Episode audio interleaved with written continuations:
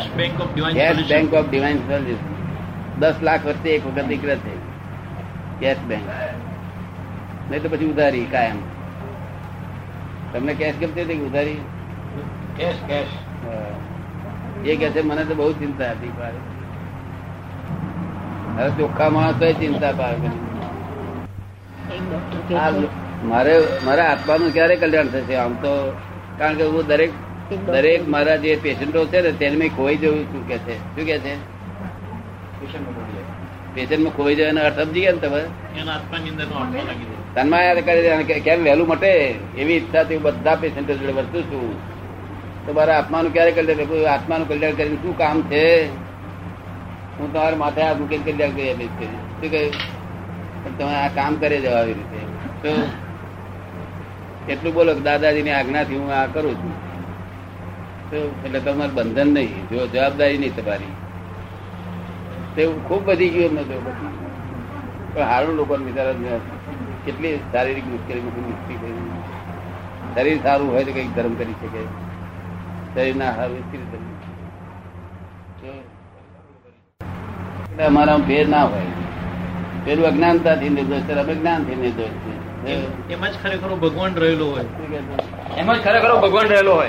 હા. એટલે અમને અમારી જોડે બાળકો રમે. બે વર્ષના છોકરા ત્રણ વર્ષના છોકરા રમે અમારી અને અમે જોડે રમીએ. એડજસ્ટમેન્ટ થઈ જાય. તમારાથી ભડકતું રહે? આ એનું ઉભું જ ના રહે. સભ્યતા જોઈને જ ભડકું થઈ જાય અમારી એટિકેટ ના દેખાય. અમારા એટિકેટ ના દેખાય. અમારું અસ્તુ મોડું જોઈને તરત આવે. વસ્તુ મોડું જોઈએ તરત જ આવે. હા. તબિયત તમારે ત્યાં તરત જ આવે. પોતાની છોકરીના મા બાપ સી રીતે વાત કરી શકે? સારી રીતે બધી વાતચીત કરી શકે? તે કોણ વાતચીત કરી શકે? એક જ્ઞાની પુરુષ એકલા જ કરી શકે. કારણ જ્ઞાની એ કોઈ લિંગમાં ના હોય. શું કહ્યું પુરુષ લિંગ ના હોય સ્ત્રીલિંગ હોય ને નપુંસક લિંગ કોઈ લિંગમાં ના હોય. આઉટ ઓફ લિંગ હોય. એટલે એના એનાથી એ સુધારો થાય તે ગઈ સાલ છોકરીઓને જે છોકરીઓ કહ્યું છે ને તે સુધી જ્ઞાન જતું નથી એટલી બધી સ્ટ્રોંગ થઈ જાય છે જ્ઞાન જમાનો બહુ વિચિત્ર આવ્યો છે. લપસણો કાળ છે.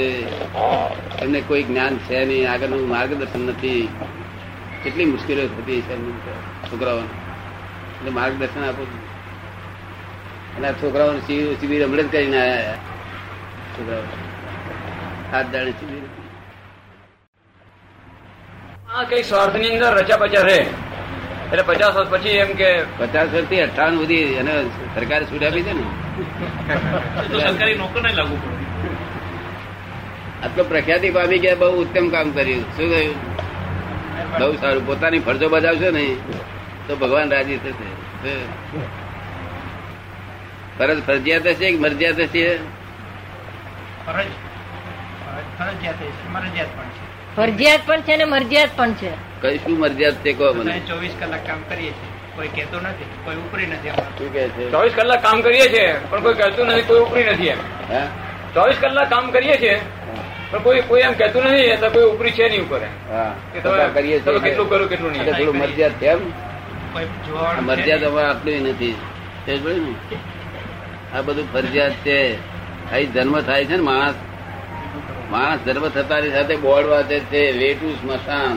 શું કે છે? શું બોર્ડ છે તારે વચ્ચે શાદી કરવી એટલે વખત કરજે. કેન્ટીનમાં જવું જજે. પણ સમસાનો રસ્તો છે આ. આમાં આ ફરજિયાત છે બધું. મરજિયાત જે છે તે અંદરનો ભાવ છે તમારા. શું ભાવ છે? આ જે તમે કરી રહ્યા છો ને, જે એ બધું, જેમાં અનેક સહયોગો થઈને ભેગા થાય. આ શરીર સારું હોય માથું દુખતું ના હોય તો તમે કરી શકો કામ? કે દુખતું હોય તો કરી શકો. માટે માટે આ બધા સહયોગો ભેગા થાય એ કાર્ય થાય એ બધું છે તે ફરજિયાત છે. શું છે? અને મરજિયાતમાં સંયોગોની જરૂર નહીં પડે તમારા એકલાનું. આપણે સમજમાં આવે છે? ના થયો તો ના કેજો મને. હું ફરી સમજાવું. શું એટલે ફરજિયાત છે આ બધું. પણ તમારી ભાવના એની પાસે બહુ સારી છે કે લોકોને કલ્યાણ થાય એવી ભાવના છે ને? એ ભાવના સારી છે એ ભાવના હિતકારી છે. તો બાકી આ બધું ફરજિયાત છે, રાતે. આ હું જ ફરજિયાત છે આ બધું મારે તમારે એક દડો રજા હશે, પણ મારે એક દડો રજા. તે પણ ફરજિયાત છે, હું કોઈને કેમ કરી કહી શકું કે ભાઈ હું મરજિયાત કરું છું? ફરજિયાત આખો દાડો હવાથી બેઠો હતા આ બધા ઘણા કે છે, દાદાજી, આરામ કરો આરામ કરો. પણ કે આરામ આરામ લખેલો જ નહીં મારા હિસાબમાં જ નથી ત્યાં કારણ મને લોકોનું મારા મન- મને જે દુઃખ થયેલું છે, એ દુઃખ મેં અનુભવેલું છે. વગર દુઃખે દુઃખ થયેલું છે. કેવું? અણસમજણ દુઃખો. કેવા? બીજી કઈ અડચણ નથી. છતાં અણસમજણ દુઃખો. અહંકાર ના? દુઃખો તે જે દુઃખ થયા છે, એ હું જાણું કે આ લોકોને કેટલો દુઃખ થશે? એટલે જે મને સુખ થયું એ સુખ આપવા માટે મારી ઈચ્છા કે આવું લોકો સુખ પામો. તો? એટલે હવાથી હજુ એટલા માટે બેહું છું. પછી એને ના કે ત્યારે મરજીની વાત છે. એ સ્વતંત્ર છે દરેક માણસ. તો કોઈ પરતંત્ર છે નહીં. સ્વતંત્ર છે પોતાનું. આમ તો પરતંત્રતા જ છે પણ આમ વ્યવહારમાં વર્તવા માટે સ્વતંત્ર છે. કોઈ કોઈને દબાઈ ન શકે. શું? ફરજિયાત ન કરી શકે. બપોર પછી આવવાના છે કે નહીં? મનના ફાધર મધરનું નામ શું? આ મન એ જીવતું છે કે ફિઝિકલ છે?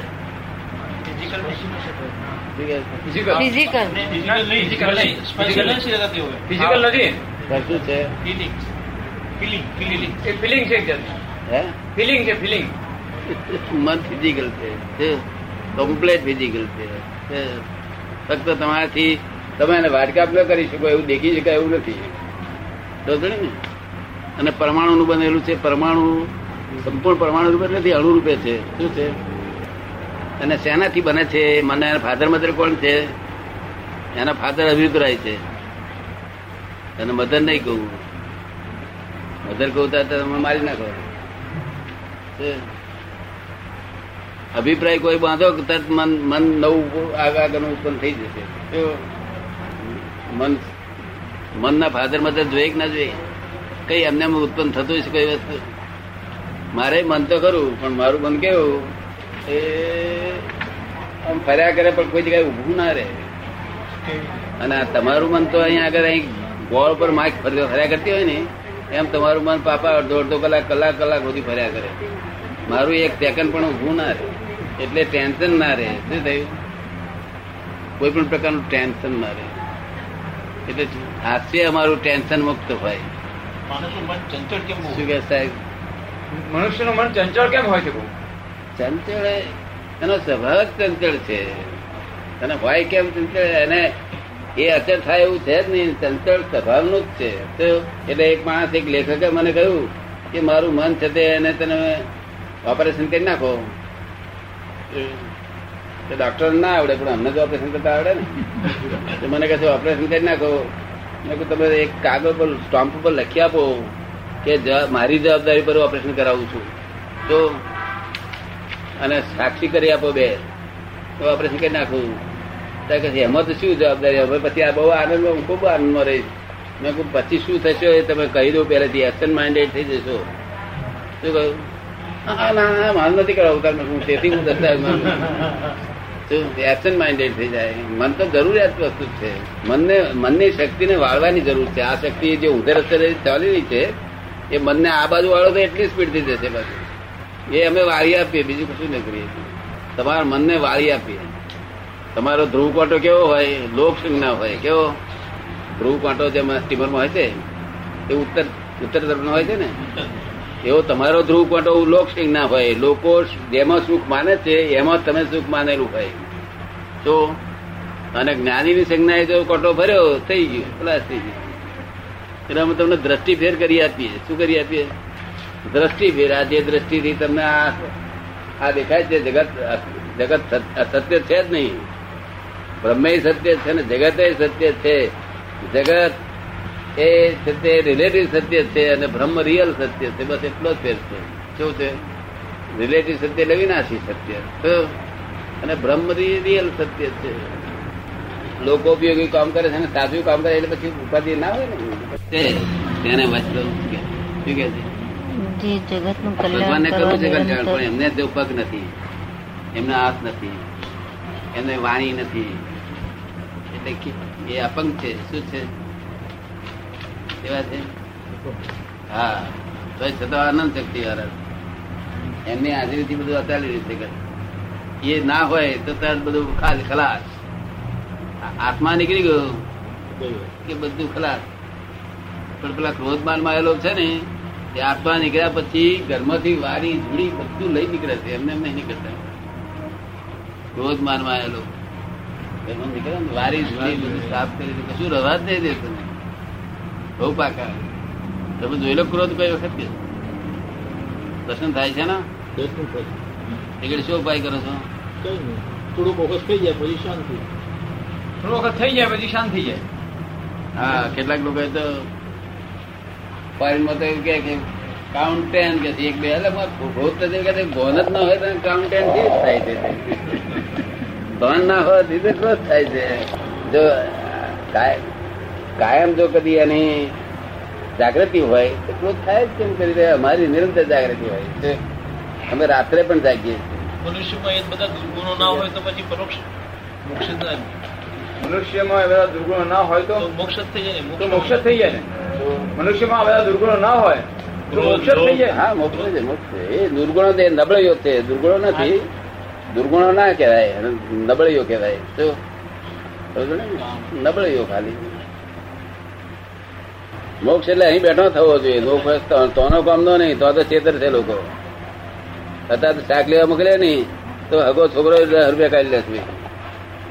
એવા જમાનામાં કેમ મનાય કે ભાઈ તો મોખે તમને આપીશું? અહીં રોકડો આપવો હોય તો અહીં આપો. એમને મેં અહીં રોકડો રોકડો માગ્યો તો અહીં તમે અહીં મોક્ષ આપો. પછી જો દુઃખ થાય તો મારી બધા આવો મળજો કહ્યું કોર્ટમાં.